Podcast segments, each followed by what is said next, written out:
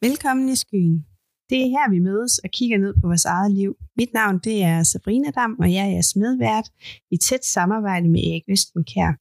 Jeg er garanten for at tage emner, temaer og spørgsmål op, som vi enten selv har fundet på, eller I som lyttere sender ind til os. Og så bidrager jeg med mine egne erfaringer talt ud for de temaer, som vi vælger at byde op til dans her i skyen. Velkommen til.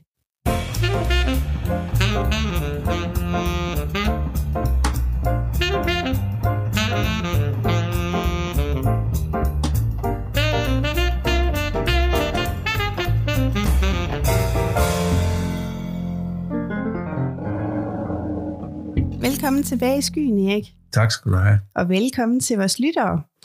Vi har trukket et nyt tema med os op i, i skyen i dag, eller det er jo faktisk dig, Erik, der, øh, der har valgt, at vi skal have kig på det her nye tema, som hedder En stemme i mit hoved. Ja. Jeg tænker, kunne du tænke ja. dig lige at udfolde lidt, hvad, hvad det handler om? Ja, men egentlig er det, øh, er det sådan et uh, symptom, som jeg har oplevet uh, mere og mere i min praksis. Det er, at der er flere og flere unge, der kommer ind til mig og siger, at de har sådan en stemme i deres hoved, som de ikke kan komme, komme af med. Okay. Og som fortæller dem uh, flere forskellige ting, som de skal forholde sig til. Ja. Og, og øh, og jeg, er jo, jeg synes jo, det er interessant, øh, fordi at jeg har været i den, den her branche i så mange år, ikke, at man har kaldt det for, for mange forskellige ting. Og jeg ved også, at det i dag, der findes der stemmehøringsforeninger, og der er uddannelser for folk, der arbejder med folk, der har stemmer i deres hoved. Ja. Og, øhm, er der lige frem et, øh, et begreb, man kan kalde det, når man har den her øh, stemme i sit hoved? det, det ved jeg ikke. Nej. Men jeg ved, hvad jeg selv kalder det for, fordi ja. jeg kalder det ikke stemmer i hovedet, jeg kalder det for tikstanker. Ja. Og for mig er det sådan mere... Øh, altså for mig er det, er det, jeg kalder det for tikstanker, det er sådan noget, der kommer og går, ligesom tiks gør. Okay. Øh, det kan afhænge af, hvilken situation du er i, og, og om du er anspændt, eller hvordan du i det hele taget har det, så, så synes jeg egentlig, øh, at det begreb, som jeg har opfundet, den, den stemme, der har sagt det i mit eget hoved, har sagt til mig, Erik, det lyder mere som tikstanker. Så, øh, så jeg lytter lidt til stemmen i mit eget hoved og kalder det for tikstanker. For tikstanker, ja. Øhm, Men hvad er årsagerne så til, at, at mennesker de kan opleve de her tikstanker? Har du selv oplevet dem? Nej, det har Nej. jeg ikke. Altså, Nej. jeg har ikke... Øh, nej, det har jeg ikke øh, på den der måde. Jeg tror, som barn, der havde jeg, øh, der havde jeg sådan en god ven, jeg snakkede med, altså det i form af min krassepude. Det tror jeg, alle børn har oplevet. Det, der, det er, at når de har haft et eller andet, så har de måske haft en bamse eller dukke, som de har yeah. diskuteret ting med, som de har svært ved at finde ud af, eller, eller sådan noget. Så jeg ser det ikke som sådan noget egentlig fundamentalt unaturligt, at man kan have, have en indre dialog. Nej. Fordi tanken i dit hoved er tit og ofte en indre dialog, som du har med dig selv. Øh, og så kan det godt være, at den er lidt fjern, fordi at den, den kommer til at være øh, ikke i første person, men, men mere sådan en, øh, en direkte tale til dig, eller i form af en eller anden tale til dig. Det er i hvert fald det, jeg hører ja. en del af, af mine klienter fortælle mig om, at øh, det er en, der siger et eller andet, der kan være ubehageligt. Det kan sige, at slå ham, eller spark hende, eller, okay. eller hold om hende, eller Ja. Eller det er et eller andet, eller han er et eller andet, eller hun er et eller andet. Altså det kan godt være sådan nogle volde... beordrende. Ja, det kan godt ja. være mig sådan beordrende ja. øh, over for sig selv, eller du skal ikke finde dig i det, eller, eller ja. sådan, noget, sådan noget den stil. Og det, det kan også være, det kan egentlig også være sådan, øh, hvad nu her, kærlige tanker, altså, som, som jeg hører, at der kan, der, der kan være. Kan det så ikke være svært at skelne imellem, hvad der er tiks tanker, og hvad der egentlig bare er almindelige tanker? Ja, det kommer an på, fordi at øh, det jeg sådan er kommet frem til, og jeg vil sige, at det er jo erfaringer, vi snakker i. Altså når jeg sidder og, fortæller om mit syn og mine tanker omkring sådan et uh, symptom som det her, ja. så taler jeg ud fra erfaringer. Altså ikke det, at jeg har oplevet stemmerne selv, men at jeg har oplevet mange mennesker, der er kommet til mig med stemmer i deres hoved. Ja. Og øh, hvorfor de er, og hvad der har egentlig har gjort, at de har forsvundet igen. Og, øh, og de kan leve uden de der stemmer i hovedet. Okay. Så, så og det er det, der er interessant for mig. Altså, og min erfaring har, har jo hen ad, været, hen ad vejen været, at øh, stemmer i hovedet er et symptom på følelseskontrol, som alle de andre mange forskellige symptomer og diagnoser, vi kan rende rundt med. Okay. Så det er en måde at fjerne sig væk fra den øh, virkelighed, som er svær at bearbejde ja. i virkeligheden, i nuet for, for vedkommende. Ja. Og når det sker, så er det... Øh, så kan det ske, at der kommer sådan nogle stemmer, som siger et eller andet, du skal gøre, for at forløse nogle følelser. Ja. Altså, øh, lad mig give dig et eksempel på, på det. Altså, et eksempel kunne være, at, øh, at der er en, der har en konflikt med sine forældre. Et barn, der har en konflikt, eller en ung, der har en konflikt med sine forældre. Ja. Men har så stor kærlighed til sine forældre, har svært ved at sige det, eller til, det kan være til faren eller moren, det er sådan set ligegyldigt og har så stor kærlighed til, til personen, at det er umuligt for vedkommende at, og, og hvad nu her, at sige det, som virkelig øh, går vedkommende på, altså som er, som er negativt. Øh, det kan være, at, øh, at, øh, at mor er hele tiden ked af det, eller far er hele tiden vred, eller, ja. eller og hvordan skal jeg sige det til ham, fordi jeg ved jo godt, at han elsker mig, og sådan noget. Og den opgave kan være for stor alt efter, hvordan man har udviklet sin, sin evne til at, at kontrollere sine følelser og få dem ud i et, øh, på en måde, som er hensigtsmæssig for en. Ja. Og det kan godt være, at der ligger nogle oplevelser bagved, hvor, hvor jeg har sagt det, eller hvor vedkommende har sagt et eller andet til sin øh, mor eller far, som der har medført en reaktion af enten ligegyldighed eller vrede eller noget andet, noget, som, som så er blevet en eller anden form for traumatisk oplevelse. Så når du kommer i den situation, så er du magtesløs. Så, er der ikke noget til at, så kan du ikke stille noget op. Men følelsen er der jo, og følelsen skal jo på et eller andet måde øh, behandles, eller kontrolleres, eller gøres noget ved. Ja. Og det kan stemmen gøre. Okay. Altså stemmen kan, sådan som jeg hører det, mange gange gå ind og sige det, som jeg ikke selv er i stand til at sige. Ja. Altså for mange år siden, eller efterhånden nogle år siden, der havde jeg en, øh, en mand på, hvad var han, jeg tror han var 36 eller deromkring, og jeg havde også hans forældre, og det var meget, det var, det var meget egentlig øh, sjov øh, og sigende situation. Okay, på hvilken han var, måde? Han var diagnostiseret som øh, skizofren og som en, der har stemmer i hovedet. Ja. Og blev styret af de her stemmer. Og øh, han var, har været i mange år, da han været indlagt helt som fra ung af, og så indtil han, han var, nu boede han så i en beskyttet bolig. Og øh, jeg bad hans forældre om at, at komme med til konsultationerne ved mig. Ja. Og øh, det, var, det var meget... Øh, det var, det, det var egentlig ret fantastisk øh, oplevelse. Hans stemmer, okay. det var, at øh, det var, at i den, øh, øh, den ene stemme, han havde i hovedet, det var Brezhnev. Det var sådan en... Hvad betyder det? Brezhnev, det var en øh, hvad nu, præsident i øh, Sovjetunionen i gamle dage. Okay. øh, og altså en kommunist. Ja. Og den anden stemme, han havde i sit hoved, det var en amerikansk øh, hvad nu det hedder, øh, en amerikansk øh, præsident, der hed Kennedy. Nå, øh, det var ja. den anden. Og de to, de sagde op øh, i hans lokale, der hvor han befandt sig, når han fik stemmerne i hovedet. Ja. Så sagde han og diskuterede med dem. Han sagde, at jeg snakkede til Brezhnev, og han sagde, at jeg snakkede til Kennedy. Og det foregik på dansk? Og det foregik på dansk, og det foregik øh, sådan, at han talte ja. til den ene op, faktisk i det ene hjørne af af rummet, han sad i, og da den anden at han kiggede på op i det andet hjørne. Okay. Og man kunne se det på hans øjne, når han skiftede fra den ene side til den anden side, når han begyndte at tale til den. Ja, det må være helt vildt stressende. Og øh, for ham, der eksisterer de jo.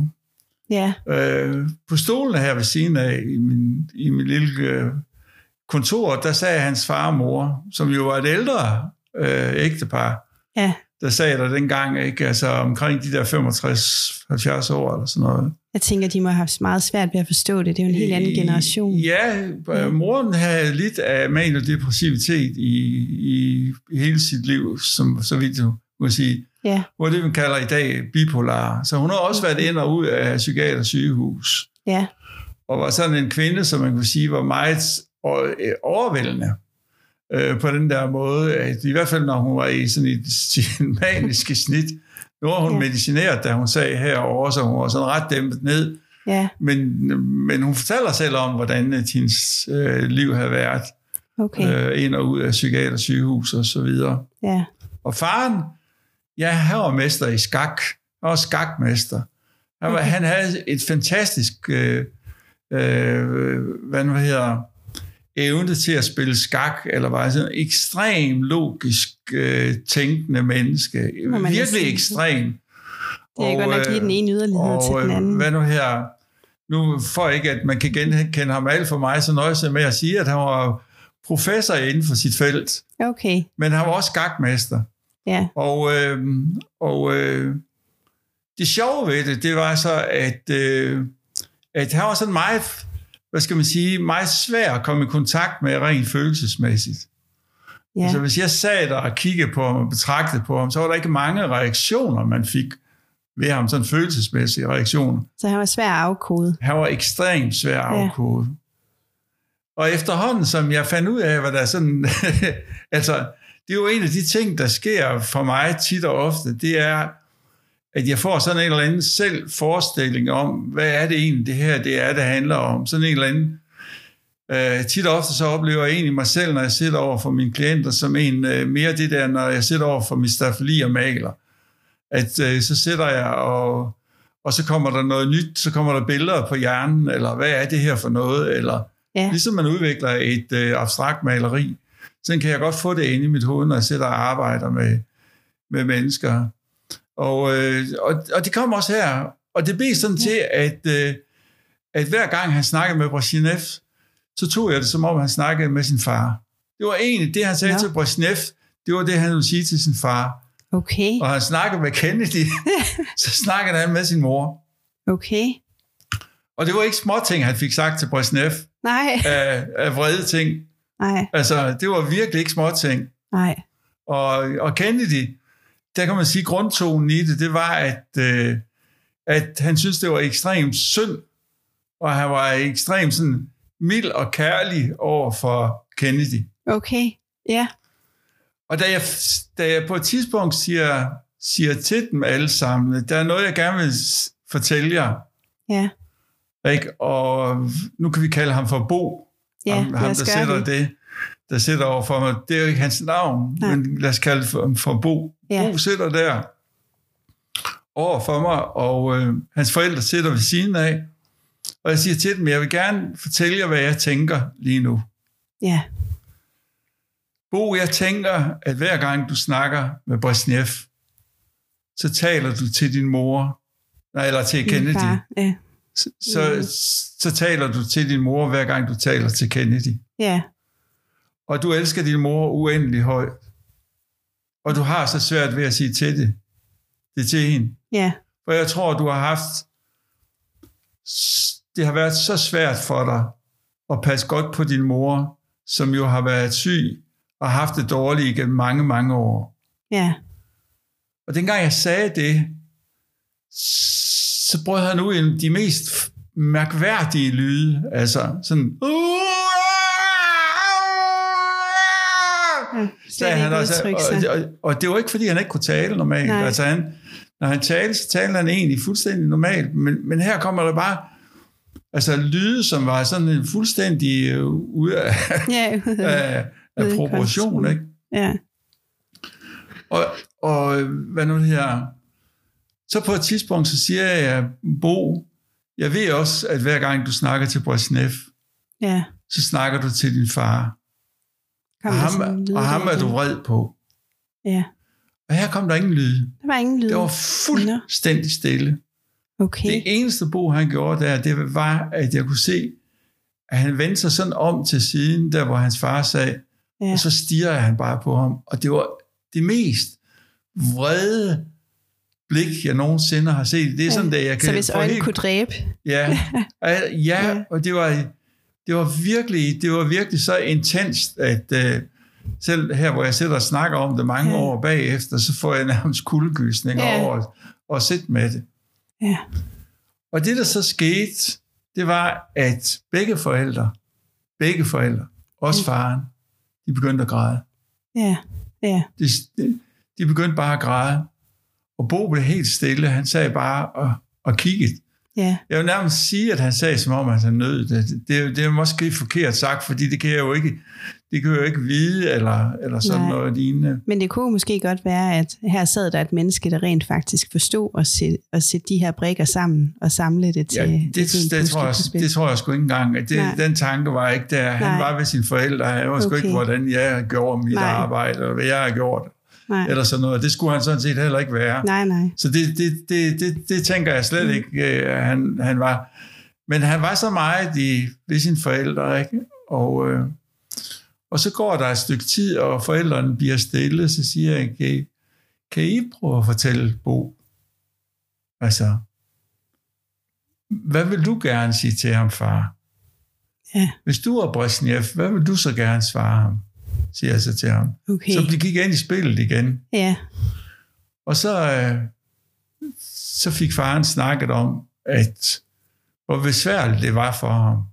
Og, og i det hele taget at, at udtrykke sin... Og hvor forkert han følte sig bare, hvor han sidder der med faktisk tårer i øjnene. Ja. Øh, og han vidste ikke, hvad han skulle stille op. Og han begyndte sådan at snakke om sin egen magtesløshed.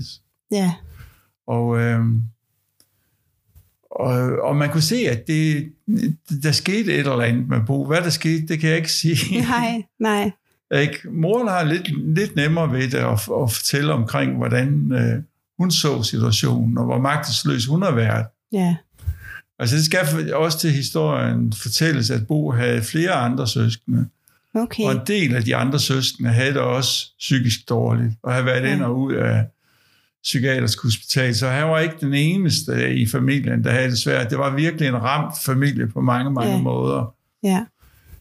Men det sjove ved det, det var, at, eller det sjove ved det, det dejlige ved det var faktisk, det var, at øh, fra det øjeblik, altså lige præcis fra det øjeblik, der vendte det i Bos tilværelse. Okay, på hvilken måde? Jamen, det vendte ikke sådan, at, at stemmerne forsvandt fuldstændig. Nej, Men i dag er de forsvundet ved jer. der er de væk. Altså, Ja. ja. de, for, de begyndte, og de bliver minimeret. Altså, hans forhold til hans forældre forandrer sig ekstremt meget. Okay.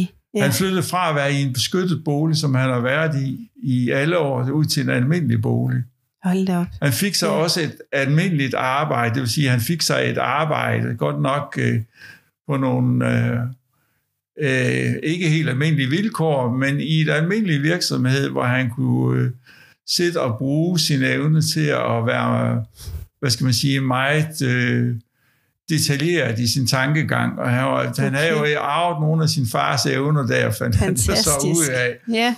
Så, så, så for mig er det, når vi snakker om sådan nogle ting, så, så er for mig det at have stemmer i hovedet, det er en måde at overleve på. Det er en overlevelsesmekanisme, ligesom mange af de andre symptomer, vi har, om det, det symptomet hedder det ene eller det andet, så er det at høre stemmer i sit hoved morgen en måde at fjerne sig fra virkeligheden på. Og det er det, jeg kalder for tikstanker. Ja.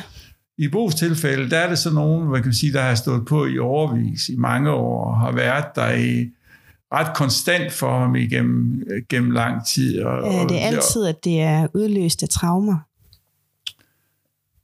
Det kom jeg lige til Nej, at tænke det kan jeg på. ikke sige. Nej. Det, Nej. det, det kan jeg ikke sige, fordi at, øh, sådan de mere milde former, ikke? og jeg har mødt dem både ved, ved sportsfolk og, og mennesker, der arbejder i almindelige job til, til daglig, som, som er kommet til mig med, med, med de der tanker, og, og det kan være...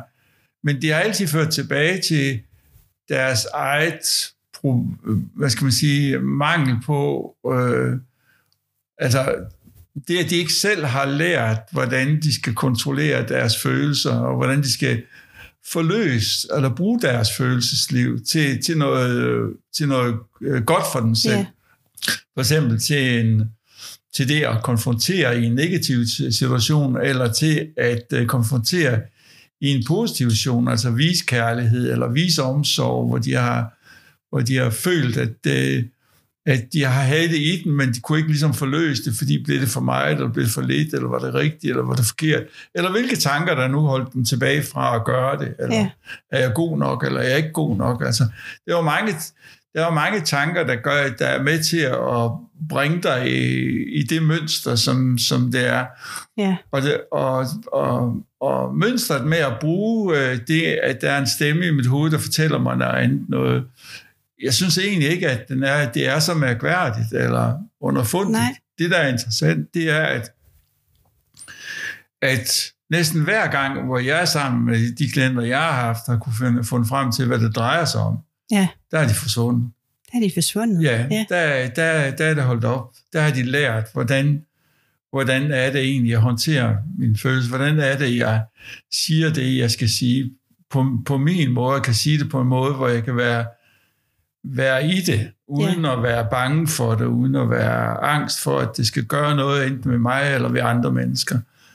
Så handler det om det her med at kræve sin plads i verden på en eller anden måde?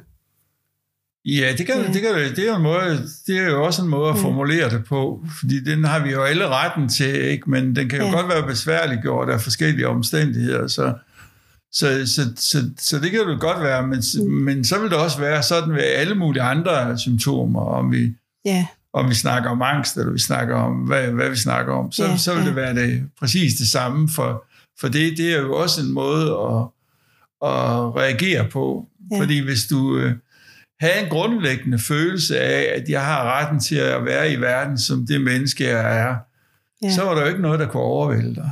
Nej. Så var der ikke noget, der kunne påvirke dig.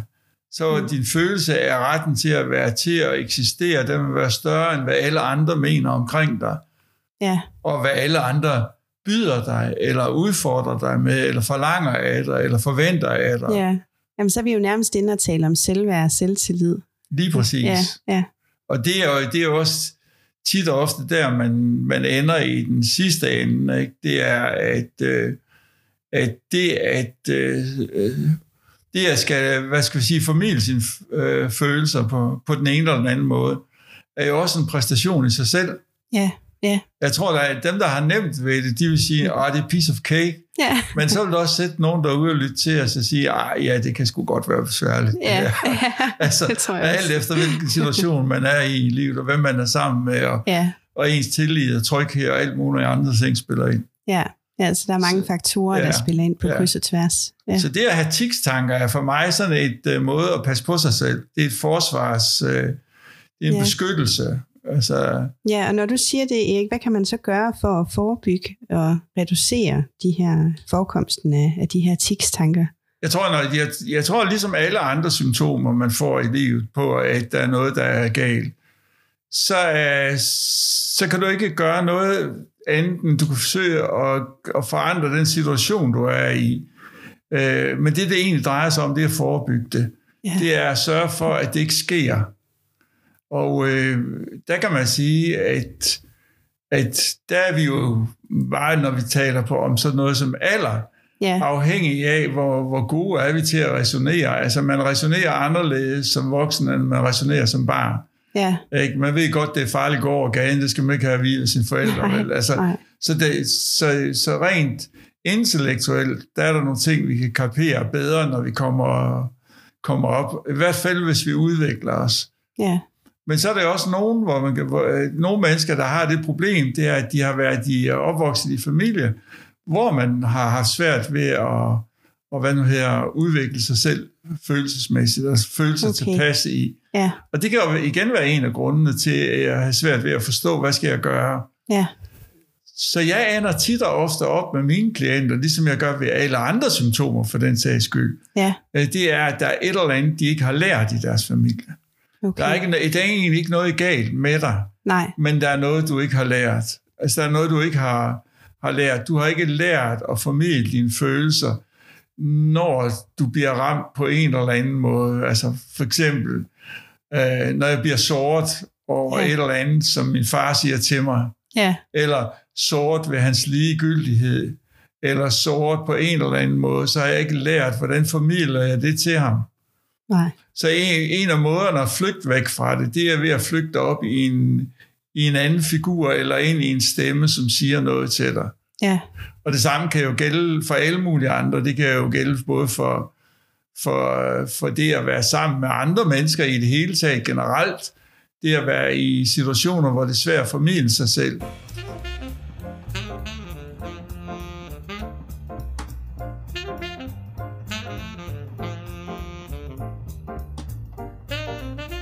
Du lytter stadig til skyen. I er bare hængende. Kommer mere endnu.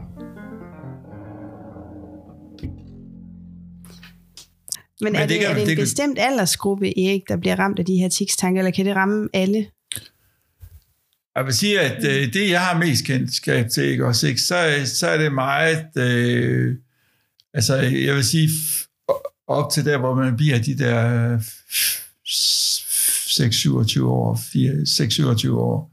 Okay. Altså hele, hele, hvad nu det hedder, barndommen og ungdommen, og hvad nu det hedder, øh, teenagealderen og sådan noget, øh, der er man meget sårbar over for den der ting. ja. Det er svært. Det, altså, jeg møder sjældent nogen, hvor det sker senere hen i livet. Altså, hvor, Okay. man, er, hvor man er blevet 35 eller 36, hvor det så kommer. Men, men jeg skal da ikke sige, altså, det tror jeg, der er nogen, der, der ser mange flere med, med, med hvad nu her stemmer i hovedet, som ved mere om øh, sådan en aldersgruppe. Men, ja. men min erfaring er, det er, at øh, sådan fra den tidlige barndom og så op til den sene ungdom, vil jeg kalde det, de der 26 år. Okay. Øh, og, og, og ja, det, det, er- det er nok der, hvor jeg sådan ser de fleste, de, de udvikler den del. ja. Øh, og det er også der, hvor hvis, hvis man ser på sådan noget, ikke fordi jeg går ind for det overhovedet, men hvis man ser på sådan noget som diagnostiseringen af skizofreni, for, for eksempel, som tit ofte bliver forbundet med, Ja. med det at have øh, stemmer i hovedet, øh, så er det også inden for den aldersgruppe, det, og det ligger der i hvert fald sådan nogle øh, valide undersøgelser på, hvor mange diagnoser bliver der gen i en bestemt alder Ja. af ja. den karakter. Så, så det, er også, det vil også være naturligt at sige, der er sådan en vis øh, sammenhæng imellem det. Ja. Hvad så i forhold til behandlingsmetoder? Altså jeg kunne godt forestille mig, at der er mange, der går ud og bliver medicineret måske for det her. Altså i de der, det ved jeg ikke, værste tilfælde, eller... Ja, Ja. ja. ja fordi at, man kan sige, at det er jo ekstremt smertefuldt, alt efter hvad det er for nogle stemmer, man har inde i sit hoved. Ja, Altså, altså så kan det være ekstremt smertefuldt, og det er jo øh, som regel socialt invaliderende at, at, at have sine stemmer i hovedet. Det er svært at være sammen med andre mennesker, når man har det på den der måde, så hvis man både skal forholde sig til, til det, der sker i ens omgivelser, og man skal forholde sig det, til de stemmer, man har i sit hoved, ja, og man skal forholde sig til sit eget følelsesliv, så bliver det noget af en kop te, at man skal forholde sig til. Og derfor kan det blive øh, psykologisk øh, ret smertefuldt øh, at være, Ja. i, være i den der tilstand, alt efter hvor voldsom den er. ja, Men der findes jo ekstremt mange grader af det. Altså, det er jo, det er jo altså, ja, Altså, Bo er jo et, øh, et eksempel på, øh, på, hvor det virkelig er slemt, ikke? Jo, men, ja. men der findes jo også meget mildere grader af det, ikke? Hvor, hvor, hvor det sådan vækker den der forundring op i hovedet på, på min klient. Hvorfor hører, hører jeg lige pludselig nogen, der, der, der siger, at det må jeg ikke, eller det skal jeg, eller, ja, eller det, det er jeg vred over, hvad er det, hvad er der sker i, i mit hoved, eller hvorfor får jeg de der udbrud af negative Mm. tanker, ja, øh, eller, eller hvorfor bliver jeg overvældet af, af den der tanke, der skaber den her følelse hos mig, eller, Ja. eller sådan noget. Så der kan være mange forskellige aspekter i det. Men hvilke behandlingsmetoder vil man så sætte ind med der, eller Jamen, hvad, hvad tænker øh, du, der kan være effektivt? Øh, Jamen altså, medicin er jo altid effektiv til at, hvad skal man sige, lukke låg på følelserne. Men Ja. de er jo meget ineffektive i forhold til det der med at lære at håndtere følelserne. Ja, Og jeg er jo øh, sådan en anti-psykofarmaka medicinsk mand, og har været det hele mit liv. ja, Altså, øh, så, så jeg er jo meget modstander af det, at man skal have... ja, du går ikke ind for medicinsk Nej, behandling? det gør jeg ikke. Nej, Øh, og det er jo en holdning, som man kan som man kan tage sig, og der er mange, der vil, øh, altså der er i hvert fald en del, der vil sige, jamen, øh, det er ikke rimeligt at have den tanke, som jeg har over, at man skal, man skal undgå det. Men det betyder jo altså ikke, at jeg ikke tager klienter ind, som er i medicinsk behandling. Nej. Men der er mit mål at gøre dem så rask, at de, kommer, de er i stand til selv at træffe beslut, beslutningen om at komme ud af det. Ja, Eller træffe beslutningen i, i, i samråd med deres læge. ja, Øh, men det er ikke op til mig. Nej. Jeg siger bare, at det er ikke det, jeg arbejder for. nej, Så jeg vil aldrig arbejde for, at, øh, at øh, mine klienter kan holde ud, når de begynder at snakke om at få reguleret deres medicin, så bakker jeg fuldstændig ud. Altså, ja. jeg vil ikke bruge energi nej, eller høre om det. Det er ikke derfor, jeg er til. nej, Jeg er til for at, at lære dem at leve og være sammen med dem i den der læreproces og leve livet, uden at det, det udløser stemmer i dit hoved.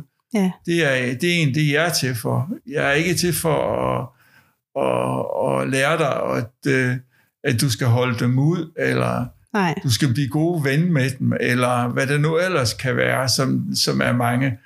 Og der kan man jo sige sådan rent øh, psykoterapeutisk, ikke? så kan man jo sige, at der er nogle øh, retninger, der går på, det er, at du skal blive ven med din stemme, ikke? okay. som jeg synes er noget forbandet bagl, altså Ja. ja. for at sige det rent ud, ikke? Men, men det er jo min holdning til det. Ja, Altså, det er en stemme, der er ødelæggende for det, for dit liv, og, for, og mange gange for dit sociale liv. Så skal du ikke være gode venner med den, så skal du få Nej. den fjernet. men er det det, er her ved- område, er det, øh, er det i virkeligheden et misforstået område, sådan i behandlingsøje med? Eller, Jamen, jeg, jeg ved ikke, om det er et Mm. misforstået, øh, fordi så kan man jo lige så godt påstå, at jeg misforstår det hele, fordi det, jo, jo- det kan jo gå begge det, veje. det, det, det kan jo gå begge ja. veje, så det kan jo være reelt nok, ikke? Altså, at sige det, at Erik, der er du helt gal på den, eller sådan noget lignende.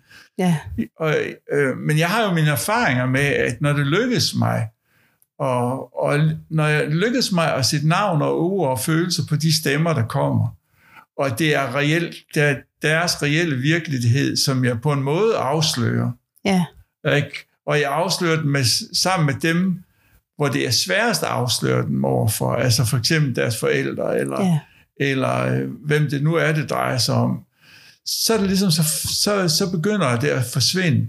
ja, Fordi at, øh, at så er det ikke en hemmelighed, så er det ikke noget, der, der, der ikke er blevet sagt. Nu Nej. er det blevet sagt. Altså, blevet det, kan godt være, Ja. det kan godt være, at det er mig, der i tale sætter det i første omgang. ja, Men så ligesom Bo, så kan man ikke lade være med at bekræfte, at det er i den rigtige retning. nej, det er Altså, det. Det han jo og gange, så, nogle gange så går det jo godt, Ja. og, og nogle gange så tager det lang tid, inden at jeg finder den, øh, finder sådan den rigtige... Ja. Det, det, det, Jeg kan forestille mig, det er en meget individuel proces. Det er det, Ja. ja. det er det altid. Det er det med alle. Øh, Ja. øh, altså selvom man kan sige, at øh, øh, selve måden at takle det på, på mange måder er banal. Der er jo mange, der hører stemmer, så det er jo ikke noget ny, ny opfindelse på Nej. den der måde. Så er, øh, hvad skal man sige, både formålet og det menneske, der hører stemmerne, fuldstændig individuelt fra, fra andre, der hører stemmer. Ja, Det er det eneste, de har til fælles. Okay. Det er, at de har en stemme i deres hoved. Ja, Det, det er egentlig det eneste, de har til fælles, ellers har de ikke ret meget til fælles. så er der ikke andre fællesnævner. Nej. Og så kan man ja. sige, at hvis, man, hvis jeg skal finde en fællesnævner ud af det, så er det, at, at i hvert fald som jeg ser det, så har de svært ved, enten, der har de svært ved to ting, det er at udtrykke deres følelser og kontrollere dem. Ja, Altså i deres udtryk at kontrollere dem.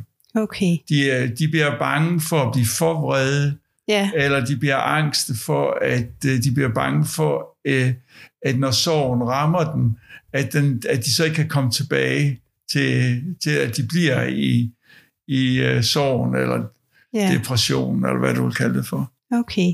Ja. Men Erik, vi skal faktisk til at afrunde det her emne, Ja. men lige på faldrebet, yes. der kunne jeg jo godt tænke mig at høre, fordi jeg tænker, det kan være, at vi har nogle lytter derude, der sidder og måske er pårørende til en med tikstanker. Ja.